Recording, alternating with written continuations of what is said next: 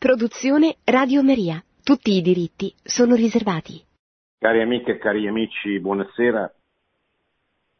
Dedicherò questa trasmissione al discorso che il Santo Padre ha, rivolto ieri ai partecipanti all'Assemblea Generale della Pontificia Accademia per la Vita. È un discorso che naturalmente tratta di questo tema che è oggetto del, del lavoro di questa accademia. Dice il Papa, la sapienza che deve ispirare il nostro atteggiamento nei confronti dell'ecologia umana è sollecitata a considerare la qualità etica e spirituale della vita in tutte le sue fasi. Esiste una vita umana concepita, una vita in gestazione, una vita venuta alla luce, una vita bambina, una vita adolescente, una vita adulta, una vita invecchiata e consumata ed esiste la vita eterna. Qui il Papa entra subito, diciamo così, nel merito di quello che mi pare essere il senso ultimo del suo discorso, cioè quello di mostrare come la vita sia sempre sacra. La vita del concepito è sacra, così come la vita di chi sta per morire, che non deve essere anticipata, morte che non deve essere anticipata. È sacra la vita di chi sta per morire o di chi rischia di morire in mare. È sacra la vita anche nel rispetto, come lo vedremo più avanti, bisogna avere della propria vita, delle caratteristiche della propria vita, in particolare delle caratteristiche del proprio corpo. Il Papa ci aiuterà a capire che non è un caso che un uomo nasca maschio o femmina in una famiglia piuttosto che in un'altra, in un tempo storico piuttosto, e accettare questo, accogliere questo, è molto importante per, perché diversamente eh, si gettano i presupposti per eh, ribellarsi nei confronti eh, della propria vita, delle proprie condizioni di vita e quindi anche di chi eh, ci ha fatto in un certo modo. È una riflessione che faremo seguendo le parole di Papa Francesco perché è molto attuale. Voi sapete che oggi è, c'è un attacco non solo alla vita, ma c'è un attacco proprio alla natura, alla, alle caratteristiche della vita, un attacco, un attacco culturale che parte, che viene da, da molto lontano, esplode una cinquantina di anni fa, esattamente 50 anni fa, nella rivoluzione culturale del 68, e porta ad avere un atteggiamento di sospetto, di rifiuto, di ribellione nei confronti della vita, nei confronti della natura. È quella che poi viene chiamata l'ideologia del gender, eh, cioè quell'ideologia che tende a eh, esasperare il momento della scelta personale contro il, il dato biologico, il dato naturale della vita stessa. E questo ha delle ripercussioni personali, cioè sulla persona molto profonde, ma, ha delle ripercussioni sociali, culturali molto eh, inquietanti, come cercheremo poi di vedere. Allora, la prima cosa che il Papa dice è esiste, esistono, esiste la vita in diversi momenti, no? E questa è sempre vita, è sempre sacra. Non si può eh, ma lo vedremo adesso, subito adesso, non si può colpire la vita in nessuno dei suoi momenti più importanti. Esiste una vita che è famiglia e comunità, una vita che è invocazione e speranza, come anche esiste la vita umana fragile e malata, la vita ferita, offesa, avvilita, emarginata, scartata. È sempre vita umana. È la vita delle persone umane che abitano la terra creata da Dio e condividono la casa comune a tutte le creature viventi. Certamente nei laboratori di biologia si studia la vita con gli strumenti che consentono di esplorarne gli aspetti fisici, chimici e meccanici. Uno studio importantissimo, imprescindibile, ma che va integrato, dice il Papa, con una prospettiva più ampia e più profonda, che chiede attenzione alla vita propriamente umana, che irrompe sulla scena del mondo con il prodigio della parola e del pensiero, degli affetti e dello spirito. Quale riconoscimento riceve oggi la sapienza umana della vita dalle scienze della natura? E quale cultura politica ispira la promozione e la protezione della vita umana reale? Il lavoro bello della vita è la generazione di una persona nuova, l'educazione delle sue qualità spirituali e creative, l'iniziazione dell'amore della famiglia e della comunità, la cura delle sue vulnerabilità e delle sue ferite, come pure l'iniziazione alla vita di figli di Dio in Gesù Cristo. Queste allora è, eh, dom- sono le domande che il Papa si pone diceva ma, ma, ma le scienze oggi, le scienze della natura, che rapporto hanno con questa vita concreta, questa vita umana che ho descritto? E la politica, la cultura politica dominante nel mondo occidentale, perché se dovessimo andare in altre culture dovremmo fare altri discorsi, promuove, protegge la vita? E noi sappiamo che non è così. Noi sappiamo che sulla scia della rivoluzione dei diritti, anch'essa partita soprattutto dalla rivoluzione culturale del 1968, si è fatto diventare il desiderio un diritto, ogni desiderio è un diritto. Promosso, sancito, pagato, protetto, garantito dallo Stato, dalla legge, dal diritto. Per cui è diventato un diritto il desiderio di eliminare la vita non voluta, caso drammatico dell'aborto, 6 milioni di i bambini mancano all'appello solo nel nostro paese dal 1978, quando è stata approvata la legge che ha legalizzato l'aborto. Ma anche il desiderio di morire, il caso dell'eutanasia, l'ultima legge frutto di questa cultura dei diritti è stata approvata al termine dell'anno scorso, del 2017, eh, che ha introdotto di fatto l'eutanasia, le cosiddette disposizioni anticipate di trattamento, come se il, l'uomo potesse disporre completamente, totalmente del proprio corpo, della propria vita.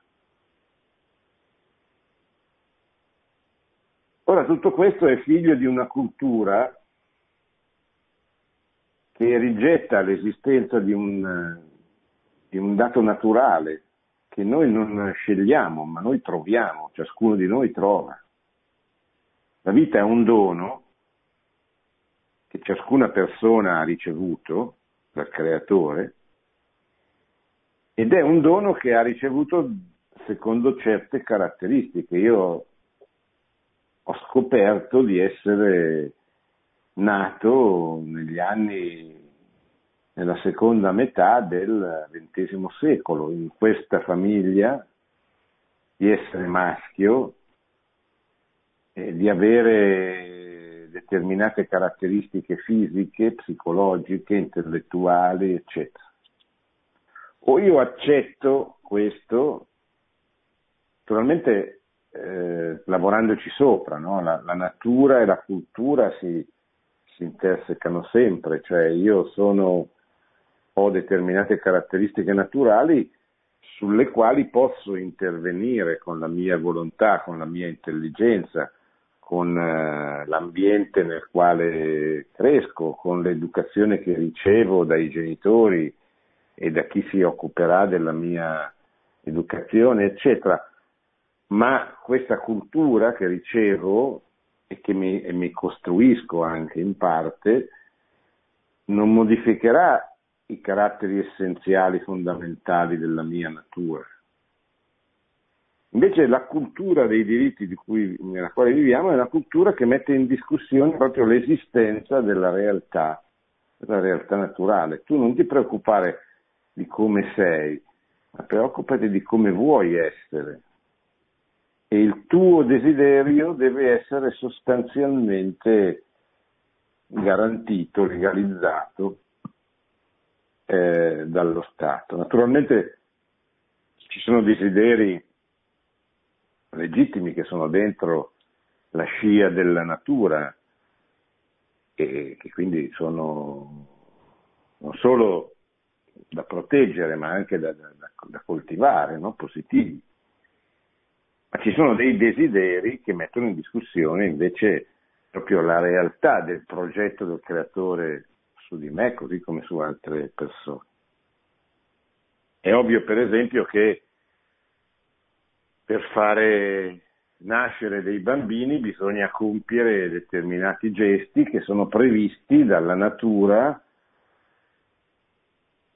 che, è, eh, diciamo così, che sono il frutto di un intervento intelligente del creatore. No? Pensate alla meravigliosa complessità della natura, alla meravigliosa no, alla, alla meravigliosa bellezza, per esempio, della sessualità attraverso la quale viene trasmessa la vita, nasce la vita. Ora, questo viene, viene messo in discussione al giorno d'oggi, cioè dalla cultura che oggi eh, è dominante. Viene messo in discussione proprio nel, nel senso che si dice ma se io voglio avere un figlio in altro modo e la tecnologia me lo permette perché non devo poterlo fare. Quindi bypassando la natura e quello che la natura prevede, così come la tecnica mi permette di eliminare il figlio che ho concepito e quindi perché no? Pensate il caso del, del, matrimonio, ma se io voglio bene a una persona del mio stesso sesso, ma perché non devo poter costruire con lui una comunione come quella del matrimonio? Perché questa comunione eh, non, non è aperta alla trasmissione della vita, non prevede il dono reciproco di due realtà complementari come sono il maschio e la femmina, che così sono state volute da Dio proprio per, eh, per costruire questa comunione. No? Pensate, per chi ha il dono della fede, la, la, la, la creazione nella genesi dell'uomo e della donna soprattutto. No?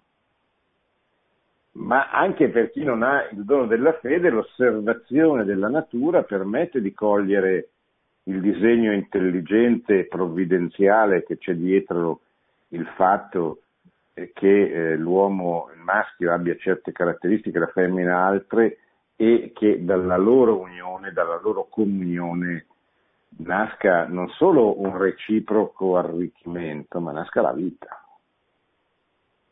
La vita di un, di un, di un figlio per loro ma di un nuovo cittadino, di un nuovo abitante, di un nuovo essere umano. Ecco, allora il Papa ci aiuta a comprendere la bellezza e l'armonia di questo. Poi però interviene drammaticamente la libertà dell'uomo. L'uomo può rifiutare tutto questo, può peccare. Cos'è il peccato? Il peccato è il rifiuto del progetto di Dio, è il rifiuto dell'ordine voluto da Dio, dell'armonia voluta da Dio. Anche qui se noi leggiamo nella Bibbia la nascita del peccato, le modalità con cui si si, si, si realizza il peccato degli angeli prima e il peccato originale poi, comprendiamo questo.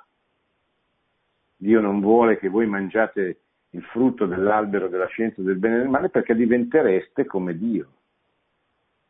Questa è la grande tentazione, cioè prendere il posto di Dio, stabilire ciò che è bene e ciò che è male, ciò che è vero e ciò che è falso, sostituire al progetto di Dio un proprio progetto. È quello che nell'Apocalisse San Michele Arcangelo eh, imputa a Lucifero. No? Quis ut Deus gli dice, chi come Dio? Come puoi pensare di prendere il posto di Dio? e opporti a Dio, soprattutto per l'angelo, per, per, per il demonio, insomma per, per Lucifero che era il più, più, più, più intelligente, il più, simile a Dio degli angeli, prendere il posto di Dio significa ribellarsi, rifiutarsi, dicono San Tommaso e altri teologi, si, si rifiutò di adorare in Cristo un, un Dio fatto uomo, che era come un'offesa alla sua natura angelica. Questa è un'opinione teologica molto di una, pers- di una, real- di una figura molto autorevole come quella di San Tommaso, però è verosimile, cioè eh, come si nasce il peccato, come l'opposizione al progetto di Dio. Allora il Papa dice, quando consegniamo i bambini alla privazione, i poveri alla fame, i perseguitati alla guerra, i vecchi all'abbandono. Non facciamo noi stessi il lavoro sporco della morte. Da dove viene infatti il lavoro sporco della morte? Viene dal peccato. Il male cerca di persuaderci che la morte è la fine di ogni cosa, che siamo venuti al mondo per caso e siamo destinati a finire nel niente. Questa è eh, una parte importante della cultura più diffusa, anche se forse non ancora completamente dominante, perlomeno nel nostro paese.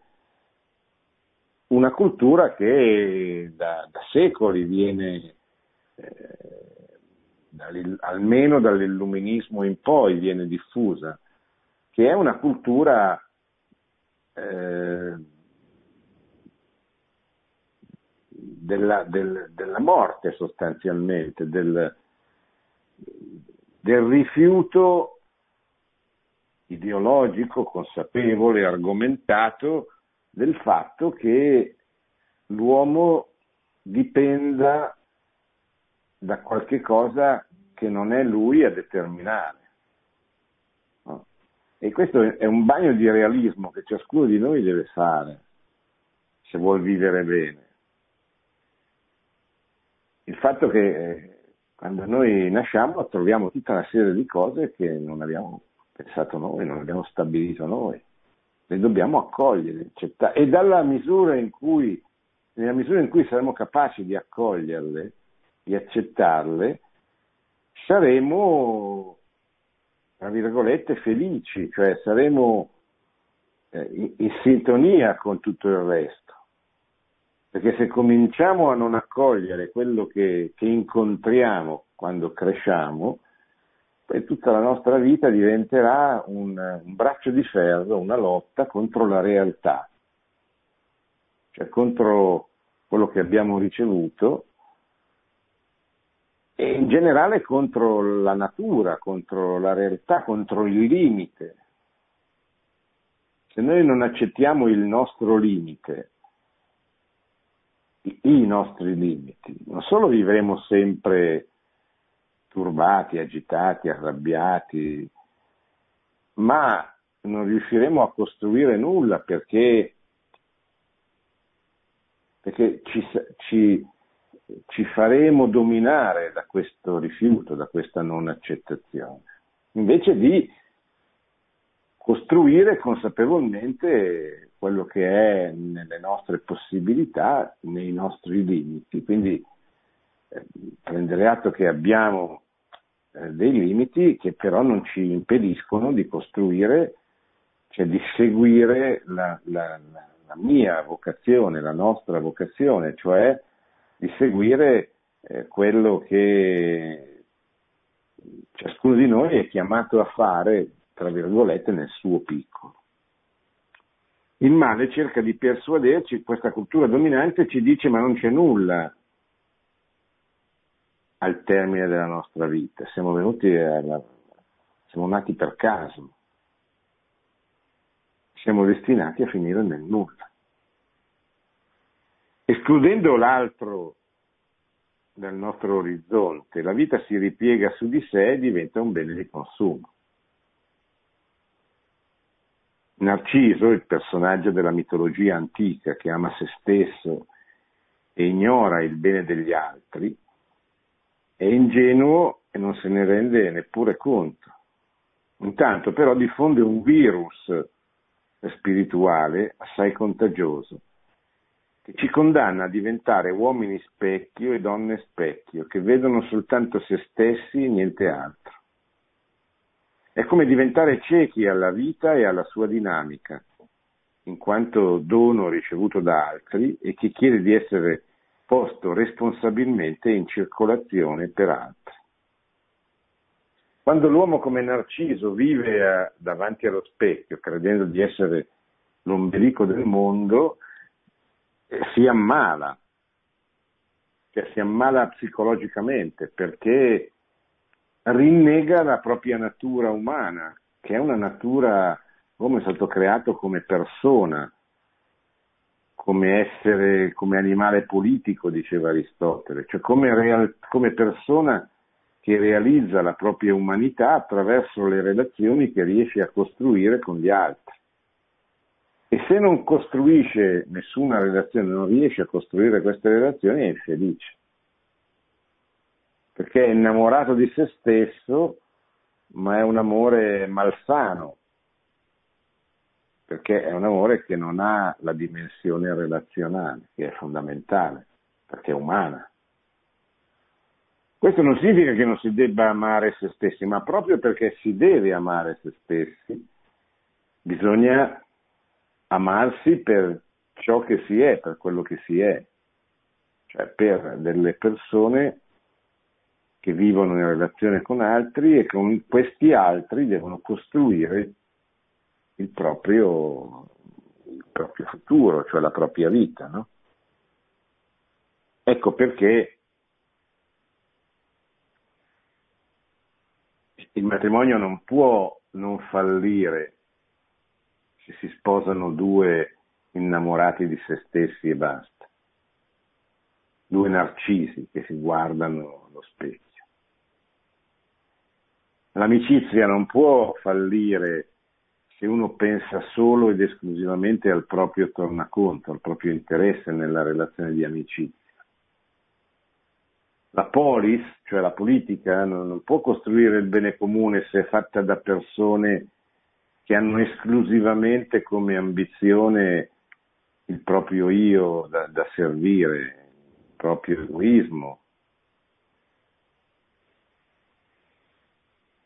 Si diventa ciechi, dice il Papa, e i ciechi non vedono la realtà. La visione globale della bioetica che voi vi apprestate a rilanciare sul campo dell'etica sociale e dell'umanesimo planetario forti dell'ispirazione cristiana, si impegnerà con più serietà e rigore a disinnescare la complicità con il lavoro sporco della morte sostenuto dal peccato. Si potrà così restituire alle ragioni e alle pratiche dell'alleanza con la grazia destinata da Dio alla vita di ognuno di noi. Questa bioetica non si muoverà a partire dalla malattia e dalla morte per decidere il senso della vita e definire il valore della persona. Muoverà piuttosto dalla profonda convinzione dell'irrevocabile dignità della persona umana. Così come Dio la ama, dignità di ogni persona, in ogni fase e condizione della sua esistenza, nella ricerca delle forme dell'amore e della cura che devono essere rivolte alla sua vulnerabilità e alla sua fragilità. Ogni persona è portatrice di una dignità e quindi dei diritti che non le vengono, che non sono concessi dallo Stato, ma che sono proprio legati al fatto di essere una persona. E che quindi l'autorità pubblica deve solo riconoscere il diritto alla vita, per esempio, del concepito che non può parlare e difendersi in quanto non ne ha le capacità. Però è un diritto acquisito che il concepito ha, il bambino, anche se vive dentro la mamma, ha un diritto alla vita che deriva dal fatto che è stato concepito non dal fatto che gli venga riconosciuto dalla mamma o dallo Stato o dalla legislazione.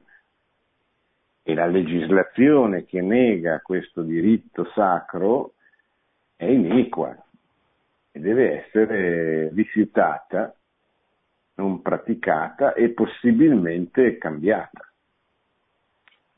Dunque, in primo luogo, questa bioetica globale sarà una specifica modalità per sviluppare la prospettiva dell'ecologia integrale che è propria della prima enciclica, la Laudato Si di Papa Francesco, dove il Papa dice l'intima relazione tra i poveri e la fragilità del pianeta, la convinzione che tutto nel mondo è intimamente connesso, la critica al nuovo paradigma e alle forme di potere che derivano dalla tecnologia. No? La tecnica è una buona cosa, può essere usata molto male. Caso specifico è l'ingegneria genetica, la, la, la fecondazione artificiale, è un uso della tecnologia che sostituisce le persone, quindi sostituisce la comunione anche fisica fra le persone. Ed è una forma di, di, di, di tecnocrazia, ma ce ne possono essere tanti altri di esempi.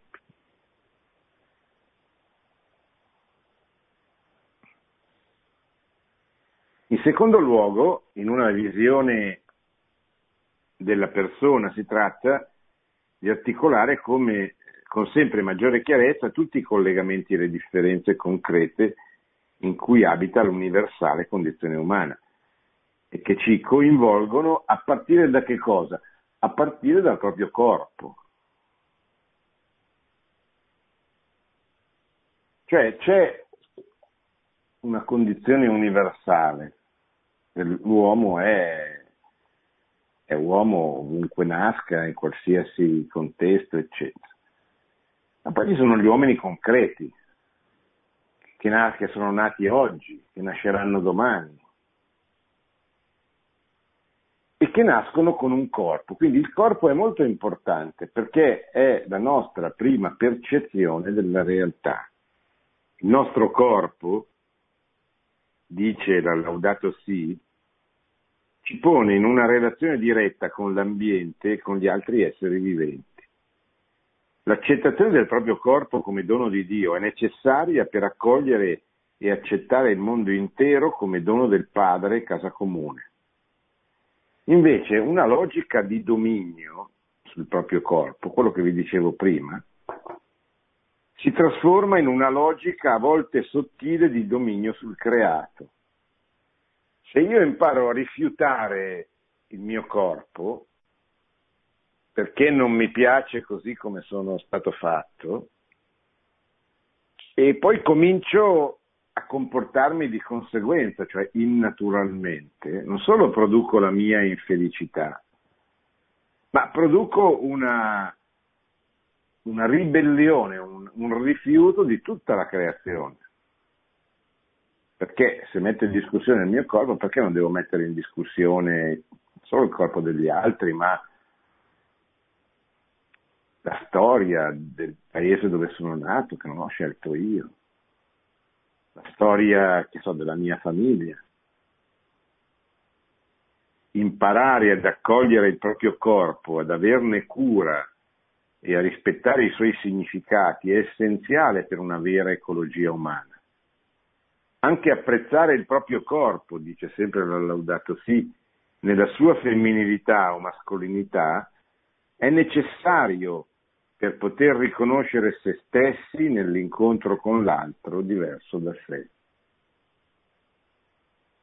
Occorre quindi procedere, dice il Papa, in un accurato discernimento delle complesse differenze fondamentali della vita umana. Sono, la vita è sacra per tutti, è un dono che tutti hanno ricevuto, ma prevede anche delle differenze. L'uomo e la donna, la paternità e la maternità, la filiazione e la fraternità, sono cose diverse, dice il Papa. La socialità e quindi le diverse età della vita. Come pure bisogna accogliere e accettare tutte le condizioni difficili, tutti i passaggi delicati e pericolosi che esigono speciale sapienza etica e coraggiosa resistenza morale. La sessualità e la generazione, la malattia e la vecchiaia, l'insufficienza e la disabilità, la deprivazione e l'esclusione, la violenza e la guerra. Non si tratta di cercare di, di smettere di cercare di evitare queste condizioni, ma di accettarle come possibili, perché fanno parte di un dato storico conseguente al peccato originale. Nel paradiso terrestre gli uomini non, non avendo il peccato originale non soffrivano per eh, dare da mangiare alla loro famiglia, per lavorare con fatica. Non soffrivano mettendo al mondo dei figli le doglie del parto. Ma dopo il peccato originale la realtà è cambiata e noi dobbiamo prenderne atto. Certo, non è cambiata radicalmente, non è che l'uomo sia diventato incapace di cogliere il bene, il vero, il bello. Eh, rimane sempre un uomo creato immagine e somiglianza di Dio, ma tuttavia si porta in sé, come dice bene San Paolo, questa tendenza a fare il male che sa essere male, a rifiutare il bene, a rifiutare la verità, a ribellarsi. Poi ci sono quelli che superano queste tentazioni, ma certamente le tentazioni non mancano.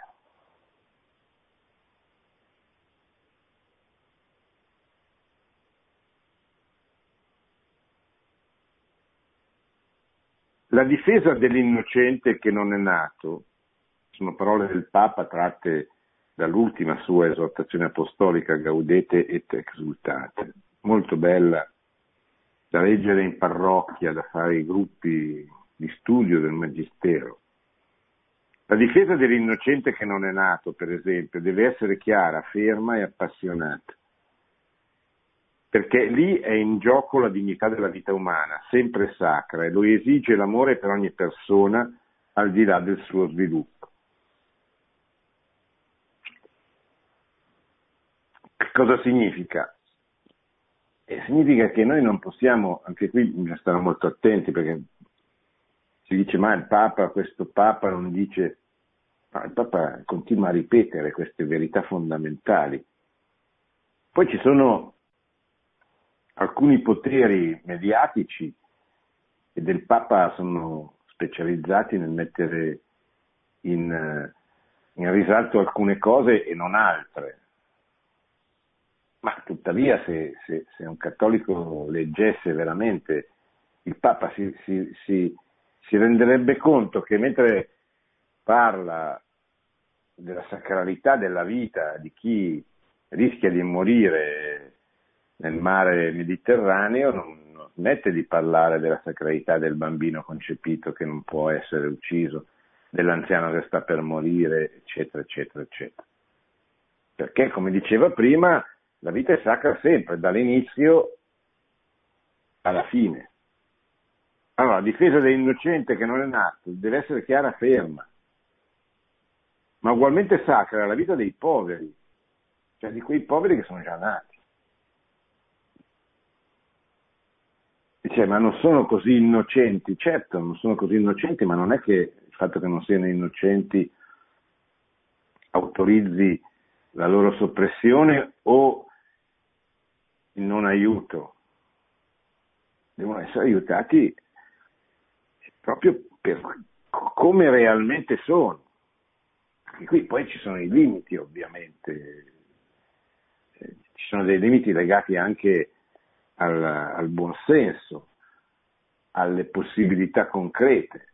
Ma certamente non si può dire che il cristiano non possa, possa chiudere gli occhi di fronte a una povertà che tra l'altro aumenta nel nostro paese. Attenzione, tutte, che, tutte le cose che ci dice l'Istat in queste ore, cioè i 5 milioni di italiani che vivono in un regime di povertà assoluta, e ci aiutino a riflettere. Eh? Non ci sono solo i poveri del terzo mondo del quarto mondo, ci sono i poveri nostri, quelli che vivono accanto a noi, che spesso magari sono anche ricchi materialmente, ma hanno dentro una povertà interiore straordinaria che noi dobbiamo aiutare colmare. Questo è il cristianesimo, questo è imitare Cristo. Cristo cercava i poveri, poveri di spirito e poveri materiali, malati e sfortunati. Li cercava per aiutarli a guarire fisicamente, ma anche a trovare la fede nel Salvatore, nella salvezza.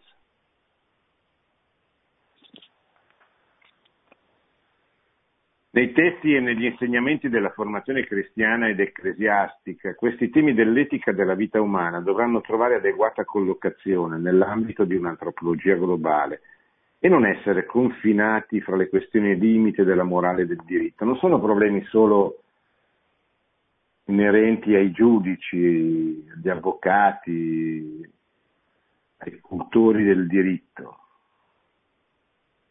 o a dei moralisti che stanno lì a vedere quando è lecito fare questo, quest'altro, eccetera. Questi sono problemi che vanno tutti gli uomini. Poi certamente studiosi di morale leggeranno le loro cose, si occuperanno, eh, cioè leggeranno il problema alla luce della loro cultura, e idem i giuristi, ma sono problemi che riguardano tutti.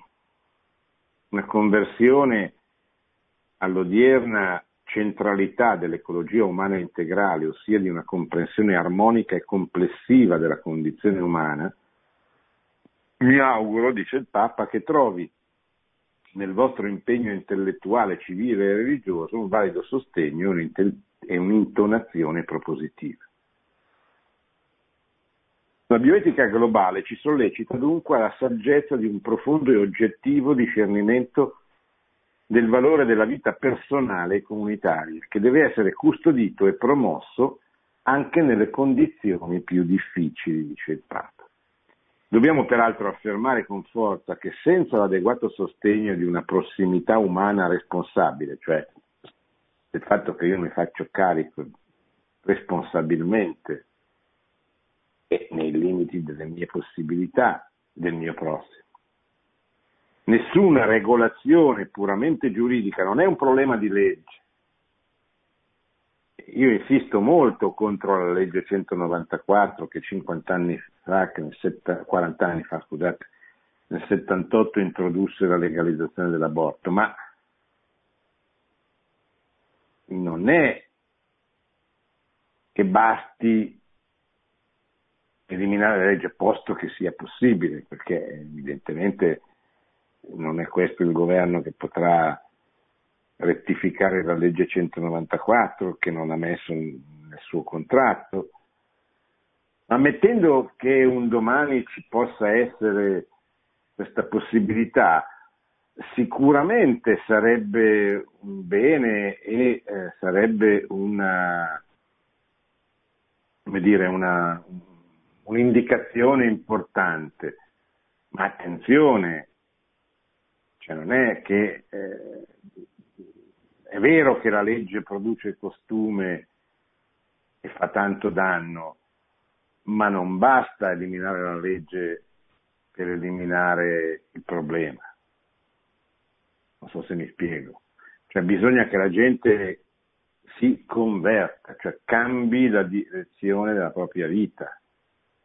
Quindi il problema è prima di tutto culturale, poi può diventare un problema politico. Ma se non c'è una, una convinzione diffusa, non soltanto in una piccola minoranza, della sacralità della vita, visto che stiamo facendo questo esempio, eh, non è che basta, dice, beh, allora hanno abolito la legge, a parte che appunto non è così automatico e così semplice, ma anche se fosse possibile, si potrebbe fare se fossero i numeri per, per farlo, si potrebbe, si dovrebbe fare, ma non si otterrebbe automaticamente il risultato. Cioè il vero lavoro va fatto sul corpo sociale, è lì che dobbiamo convincere, soprattutto i giovani, andare nelle scuole, incontrare i giovani e parlare loro della bellezza e della sacralità della vita. La cultura della vita, infine, dice il Papa, deve rivolgere più seriamente lo sguardo alla questione seria della sua destinazione ultima. Cioè la vita non finisce con la morte. La vita è eterna, cioè il dono che abbiamo ricevuto con il concepimento è per sempre. Questo è un altro passaggio importantissimo che noi dobbiamo abituare le persone del nostro tempo a, a capire, a comprendere. E Papa lo, lo dice, lo spiega molto bene. Occorre interrogarsi più a fondo sulla destinazione ultima della vita, capace di restituire dignità e senso al mistero dei suoi affetti più profondi e più sacri come il mondo sarebbe diverso se ognuno di noi sapesse non solo intellettualmente, ma ne tenesse veramente conto in ogni momento della sua vita che la vita è eterna. Siamo stati creati per sempre da un Dio che innamorato di ciascuno di noi al punto da sacrificare se stesso, suo figlio, la seconda persona della Santissima Trinità, per ridarci la vita che col peccato avevamo perduto. Adesso ci fermiamo qualche minuto per rispondere alle vostre domande.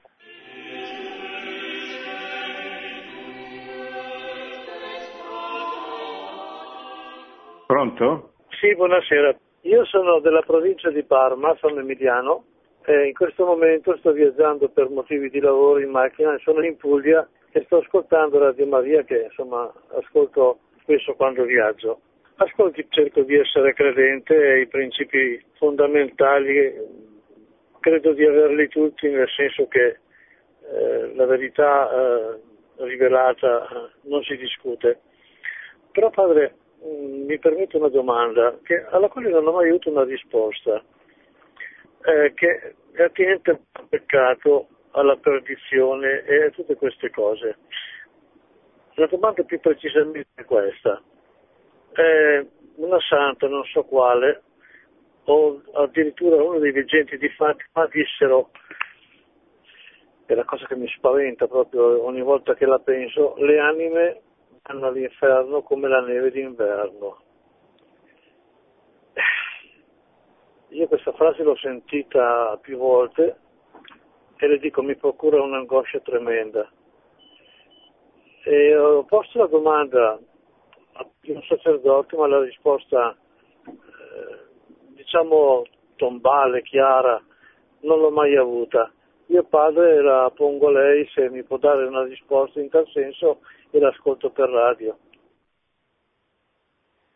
Sì, la risposta è che noi non dobbiamo spaventarci, nel senso che eh, Dio è,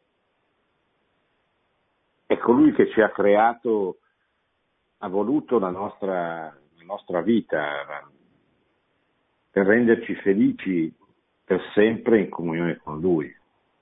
Cioè Dio vuole la nostra salvezza, Dio co- coopera con, eh, vuole la nostra felicità. E siamo noi che mettiamo degli ostacoli, che sbagliamo, che pecchiamo, ma se noi non eh, ci staccheremo, nonostante i nostri peccati e nonostante le nostre mancanze dall'amore di Dio, noi saremo felici con Lui in paradiso.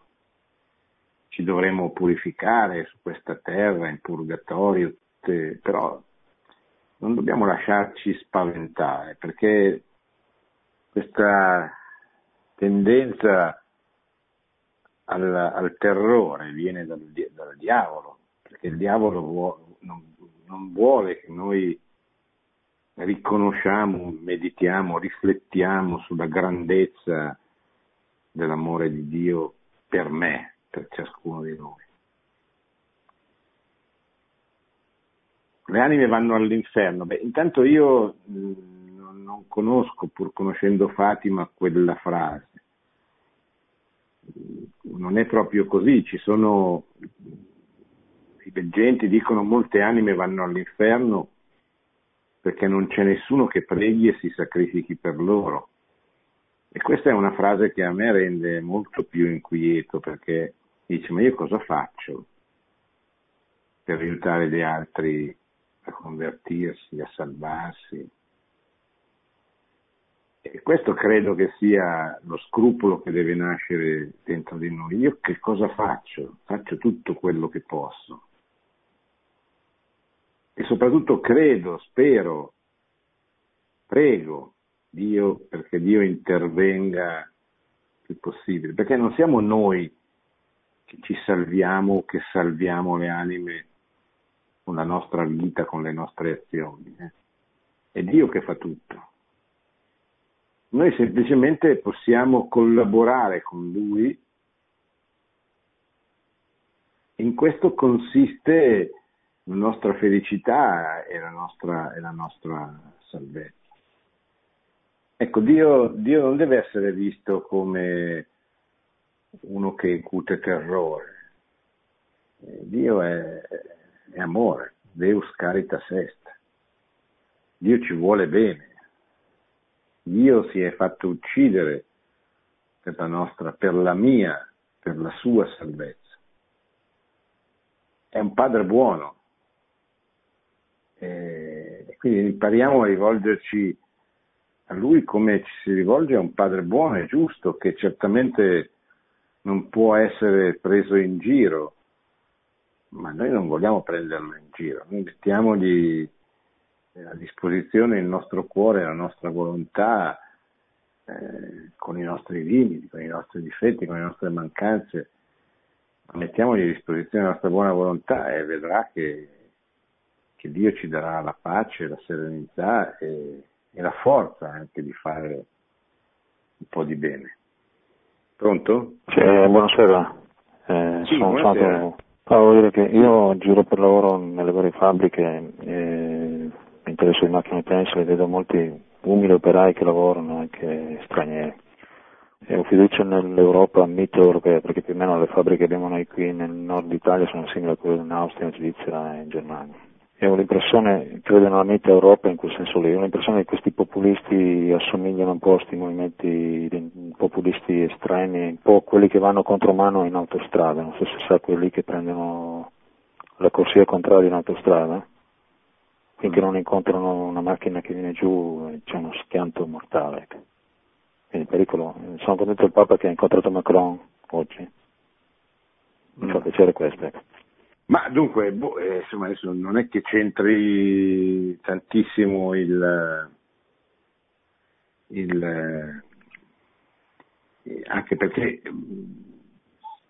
certamente ci sono quelli che fino ad oggi sono andati nella direzione della cultura contro la vita, contro la famiglia e sono quelli che hanno costruito questa Europa che, che non funziona perché non ha un ideale che la tiene insieme. E questi sicuramente sono in una direzione sbagliata, una direzione oltre che essere anticristiana è antiumana. Sono quelli che hanno costruito, è la cultura, diciamo così, che ha costruito l'Europa delle, delle banche, della finanza, dei tecnocrati, che, che non funziona, che, che provoca delle reazioni, che sono quelle che lei chiama le reazioni populiste, boh, lasciamo vedere, cioè, le reazioni come tutte le reazioni hanno certamente anche sui temi etici importanti hanno degli aspetti positivi, sono reazioni in nome dell'identità, della famiglia, della sacralità della vita, eccetera. E poi sono, come tutte le reazioni, mettono insieme forze diverse, culture diverse, eh, commetteranno sicuramente eh, degli errori, non si sa bene, neanche, non sanno bene neanche loro quale sia il progetto che possono avere, eccetera. Però non demonizziamoli ancora prima che, possano portare a dare dei risultati, perché questo non, non, non è giusto. Certamente apprezziamo la genuinità di questa reazione, cioè è un corpo, un corpo sociale che reagisce a delle ingiustizie, a delle cose negative. Poi c'è il rischio che possa far peggio, sì, certo, ma c'è anche la possibilità che possa fare meglio, cioè non, non, aiutiamolo in questa, in questa prospettiva. Ecco. Pronto? Pronto? Sì. Buonasera signora, mi dica. Buonasera. Da dove chiama? Eh, sono Tiziana da Roma. Senta, io la sì. ringrazio intanto per, per, le trasmissioni che fa, che cerco sempre di ascoltare e mi riaggancio a quello che ha risposto al primo, al primo ascoltatore eh, della domanda che anch'io spesso mi faccio, cosa faccio io no? per dare testimonianza, perché insomma noi parliamo spesso di questi problemi giustamente no? di salvare la vita, però in realtà sì. cioè, è la testimonianza che mi sembra proprio mancante. Come io mi sono trovata spesso, insomma, a contatto con persone con grosse difficoltà, anche sul baratro della, di prendere la decisione di un'interruzione di gravidanza o nell'accettare dei figli insomma, con malattie pesanti e, e mi rendo conto, cioè queste sono decisioni pesanti che colpiscono le persone. Quando poi magari io per prima non riesco ad aprire magari casa a qualcuno che ha bisogno, no? quindi a fare un po' di spazio, Cosa ho da dire sì. poi a una persona che deve prendere una decisione così pesante, genitori magari che hanno figli omosessuali o situazioni. Quindi eh, questo mi mette sempre alla prova per superare un mio limite, perché la testimonianza, se io riesco a fare qualcosa, a rinunciare a qualcosa di mio, perché noi spesso parliamo di queste cose anche nei vari gruppi, insomma, di cristiani, parliamo della difesa alla vita, sempre sulle decisioni degli altri, però in realtà come lei diceva, anche questi movimenti adesso più che altro spingono su un grosso egoismo secondo me, chiudere, chiudere, chiudere. E poi pretendiamo di prendere decisioni sulle vite pesanti di altri. Adesso non parliamo di chi fa l'aborto con facilità, con leggerezza, ma ci sono persone che si trovano davanti ad angosce profonde. E quindi l'unica cosa che può arrivare lì è la testimonianza di quello che io posso fare adesso, posso dare di mio adesso e non le mie parole. E quindi insomma io la ringrazio, però vedo che questo manca. Lì allora ci avrà la conversione come, come lei dice, cioè la conversione di dire va bene io prendo questo figlio comunque è, faccio spazio a un altro figlio anche se non, non posso, non riesco e ho paura, perché qualcuno mi dimostra che può rinunciare a qualcosa per l'amore di Dio, se veramente crede all'amore di Dio. Questa è una cosa che mi mette alla prova tutti i giorni ed è tanto, tanto difficile. Grazie. Certamente eh, la testimonianza che possono essere anche delle parole di consolazione, di... secondo me deve mettere in luce questo, che Dio, diciamo così, è, è positivo. Se Dio permette una cosa, cioè se Dio permette che ti nasca un figlio che abbia delle difficoltà o che ti produce delle difficoltà perché non sei pronto, preparato, eccetera, Dio anche provvede a questo. Cioè Dio è molto legato alla realtà. No?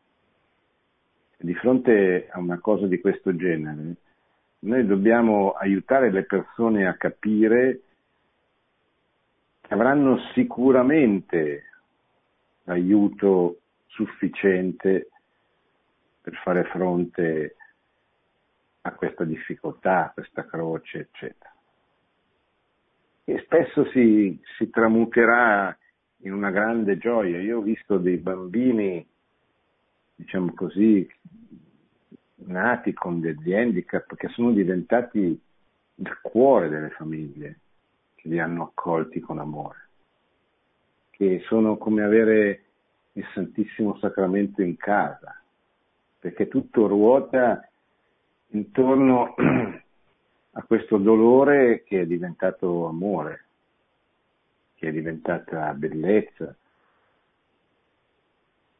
Perché Dio non lascia mai senza, eh, come dire, senza un riconoscimento di gioia, di amore, di, di questi atti di generosità, questi atti di amore che vengono compiuti da queste persone. E questo io credo che noi dobbiamo contribuire aiutando queste persone certamente, ma aiutandole anche a convincersi che Dio sarà sempre con loro, sarà sempre lì ad aiutarle, anche quando loro non lo percepiranno, non sembrerà loro di averlo. Ecco, diverso un po' perché è il discorso, diciamo così, politico perché oggi si parla tanto di accoglienza e certamente l'accoglienza è un dovere cristiano nei confronti del disperato in mare come del bambino portatore di handicap, come del povero che incontriamo tutte le mattine sotto casa nostra, eccetera. In qualche modo eh, noi siamo tenuti ad accogliere queste persone con le modalità che possiamo, eccetera. Diverso però è, e non va confuso con questo, il dovere che hanno gli stati di organizzare questa accoglienza o di creare le condizioni perché non ci siano delle persone che sfruttano eh, questa povertà questa miseria, queste, cioè i trafficanti di uomini che organizzano la tratta dei, dei, dei migranti non sono brave persone, sono, persone, sono delinquenti che usano per far soldi la disperazione delle persone e che fanno morire molte decine, centinaia, migliaia di queste persone perché eh, mettono insieme degli equipaggi che non sono in grado di resistere alle difficoltà del mare. E questo però non è accoglienza, questa è giustizia. Queste persone vanno affidate alla giustizia, vanno messe in condizione di non nuocere. È un po' come la grande miseria degli operai nell'Ottocento, no? quando il marxismo, cioè Marx, vide in queste folle di disperati, in questa massa di disperati, uno strumento che avrebbe potuto fare la rivoluzione. La Chiesa vide completamente in modo diverso, cioè vide questa sofferenza e cercò di alleviarla, non di usarla per fare una rivoluzione che avrebbe creato, come poi il comunismo creerà, 100 eh, milioni di morti e quindi un danno all'umanità superiore alla malattia, alla ferita, al problema che si voleva creare. La Chiesa scrisse alla fine dell'Ottocento l'Arerum Novarum e da lì cominciò tutto un atteggiamento di, di organizzazione per alleviare le sofferenze di questi che erano gli ultimi, più sfruttati, ma non li usò per fare una rivoluzione, per fare la lotta di classe. Di, cercò di aiutarli sia materialmente sia anche spiritualmente, cioè cercando di far capire loro, erano i poveri della seconda metà dell'Ottocento, che Dio comunque non li abbandonava, perché Dio ha un occhio di riguardo per il povero opzione privilegiata per i poveri, è questo, cioè la Chiesa, da, imitando il suo Signore che nel Vangelo ha, se, ha questo, cioè no, no, no, non è mai classista, eh. Gesù ama i ricchi, i poveri, amico di, di Lazzaro che è uno degli uomini più ricchi di Israele, eh, parla con Giuseppe di Arimatea, ma certamente si rende conto che quelli che hanno più bisogno di lui sono quelli che, una, che sono feriti o materialmente o spiritualmente, perché poi la povertà non è soltanto la povertà materiale. Cioè l'adultera è una donna che accorgendosi di avere peccato è una, è una, è una donna ferita, una donna povera perché ha perso la sua dignità, ha perso tutto, che, che va aiutata come cieco nato è, un, è povero, al di là del fatto che lo sia materialmente, ma è povero perché gli mancano delle cose eh, da vista, che insomma sappiamo tutti che non è una cosa da poco per, per chi ce l'ha. Allora Dio va, Cristo va a cercare queste persone, ha un amore particolare, ma che non, non è un amore dialettico, cioè non è che siccome ama gli operai odia i padroni, come insegnerà invece il marxismo. Ama i poveri e ama i ricchi, certamente ama i poveri come, come i genitori hanno un occhio di predilezione per eh, i loro figli, fra, per, per, quelli fra i loro figli che sono sfortunati, handicappati, che hanno dei problemi, ma questo è, è normale, è naturale, Gesù ce lo ha insegnato. Questo è l'atteggiamento della Chiesa, l'atteggiamento del cristiano, non è mai un atteggiamento dialettico di contrapposizione, è una, un privilegio che si ha nei confronti delle persone eh, che hanno più difficoltà, che appunto sono più povere, ma che non vengono usate strumentalmente. Pronto? Buonasera. Buonasera. Sono Giacomo qui da Como. Eh, sì. Il mio intervento vuole essere una sorta di protesta, di chiarimento e anche di, così, di espressione di fastidio rispetto ai luoghi comuni. Allora mi spiego, io sto rientrando adesso dal lavoro e volevo anche indirettamente dare uno spunto di riflessione e rispondere anche al signore che, per, eh, che diceva prima di questi populisti. Io sono, ho due lauree, sono cattolico da sempre, eh, sono più vicino al, al, cattolicesimo di tradizione che al cattolicesimo, definiamo tra virgolette, progressista.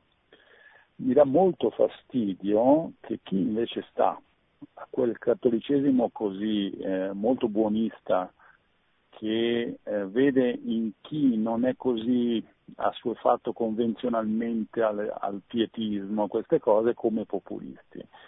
Eh, i, le persone come sottoscritto che hanno votato Lega, e magari una volta votavo democrazia cristiana piuttosto che altre cose, eh, non è per buttare la politica, però visto che c'è sempre sottinteso un connotato politico, eh, arrivo a dire che il Signore alla fine parla anche di popolo eletto. Allora, non tutti i popoli sono uguali. Dove voglio arrivare? Io sto arrivando adesso da casa e tutto il giorno ho girato per Torino, Milano, eh, Como, Varese oggi e mi vedo tutti questi immigrati che alla fine non rispettano le regole. Allora è giusto che noi rinunciamo al nostro modo di vivere banalmente dovendo supportare quello che tutti i giorni ti importuna, eh, con, eh, chiedendoti soldi per parcheggiare, per il carrello e non puoi dirgli niente ed è furbo, nella sua ignoranza è molto più furbo nello sfruttare. Allora, quei signori che ci definiscono populisti non è che siano dei, dei cristiani superiori, perché siamo cristiani anche noi, però siamo meno ipocriti probabilmente nel, nel vedere che non si può in termini chiari accogliere tutto e tutti e soprattutto la cosa che dà fastidio alla gran parte degli italiani e a me e che ci porta a quella reazione di cui diceva lei ed è sempre più, mi passi il termine tra virgolette, estrema, ma estrema intesa come decisa e convinta, perché la stragrande maggioranza di queste persone sono ignoranti e non sono integrabili in una società complessa come la nostra. È da ipocriti illudersi che una massa così eh, forte si possa integrare e soprattutto eh, qui il compito del cristiano, che è molto più comodo essere così buonisti, non abbiamo più il coraggio di testimoniare nostri, i nostri convincimenti, perché anche il cristianesimo è stato in questi anni di martellamento costante subdolo, è stato contaminato dall'ideologia marxista. Ma io distinguerei un po' fra, nelle cose che lei ha detto, eh, fra quello che è l'atteggiamento personale che il cristiano deve avere da quello che è il problema politico. Eh, cioè quello che, che, lei dice sostanzialmente eh, non riguarda tanto l'accoglienza, ma riguarda il, il, il dovere politico che hanno gli stati di impedire che avvenga un'immigrazione clandestina di persone che hanno bisogno veramente perché per esempio scappano da una guerra distinguendole da chi cerca una, una condizione economica migliore di quella che ha e che spesso si illude di arrivare in un paese e di trovare tutto quello che vorrebbe trovare. Mentre chi scappa da una guerra scappa da una guerra e quindi scappa dalla morte, diciamo così e va aiutato a prescindere, va integrato, va portato in un luogo dove non rischi eh, la vita. Riguardo invece alla persona cristiana che si trova davanti il povero, che può essere il povero italiano che c'è, eh, non, non dimentichiamoci che c'è, ma anche il povero che è arrivato qui perché scappa da una guerra o perché credeva, crede di poter trovare una situazione economica migliore. Non si, non non non si dimentichi che il presidente di una commissione della Lega proprio nel, nel nuovo Parlamento è eh, un, un, immigrato proveniente da un paese africano che è stato eletto parlamentare proprio e che è la, confer- è la dimostrazione che come dice lei saranno anche ignoranti ma possono anche diventare persone colte, importanti, se trovano qualcheduno che gli aiuti a fare questo passaggio.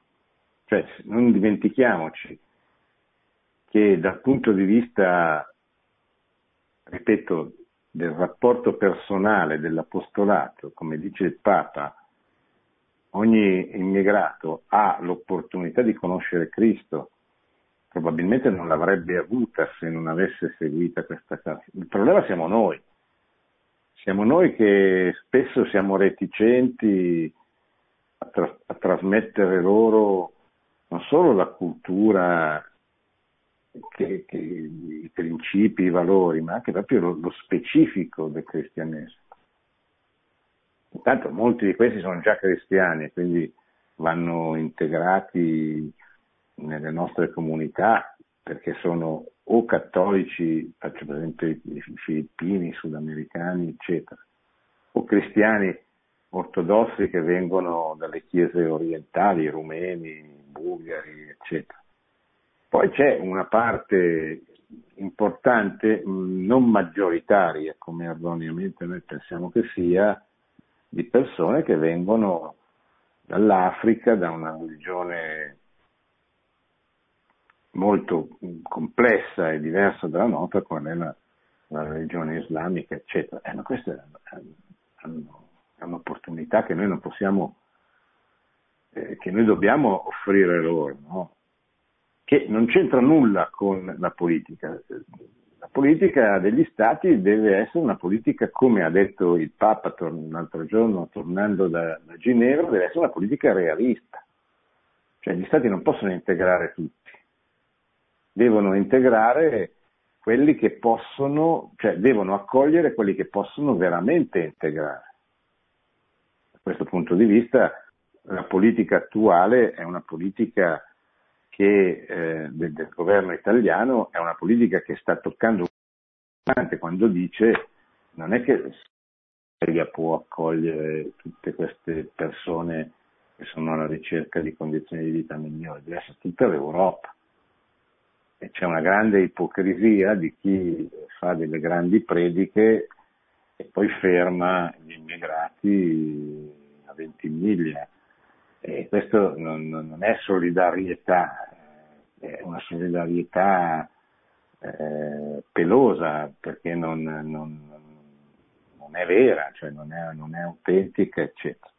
Quindi in conclusione, perché a mezzanotte eh, c'è il rosario, distinguerei le due cose. Il cristiano non può non accogliere e non cercare di aiutare, di integrare la persona che ha davanti, qualsiasi sia la storia di questa persona, eh, nel senso la modalità con cui è, è arrivata, cioè è un fatto che di fronte al povero noi dobbiamo eh, aiutarlo. Diverso il problema politico. Il problema politico è un problema complesso che va, eh, come diceva Benedetto XVI, risolto anche là possibilmente, cioè il primo diritto che i popoli del sud del mondo hanno è quello di essere aiutati a casa loro, cioè a non essere costretti ad emigrare. Quindi questa è la prima cosa che bisognerebbe fare.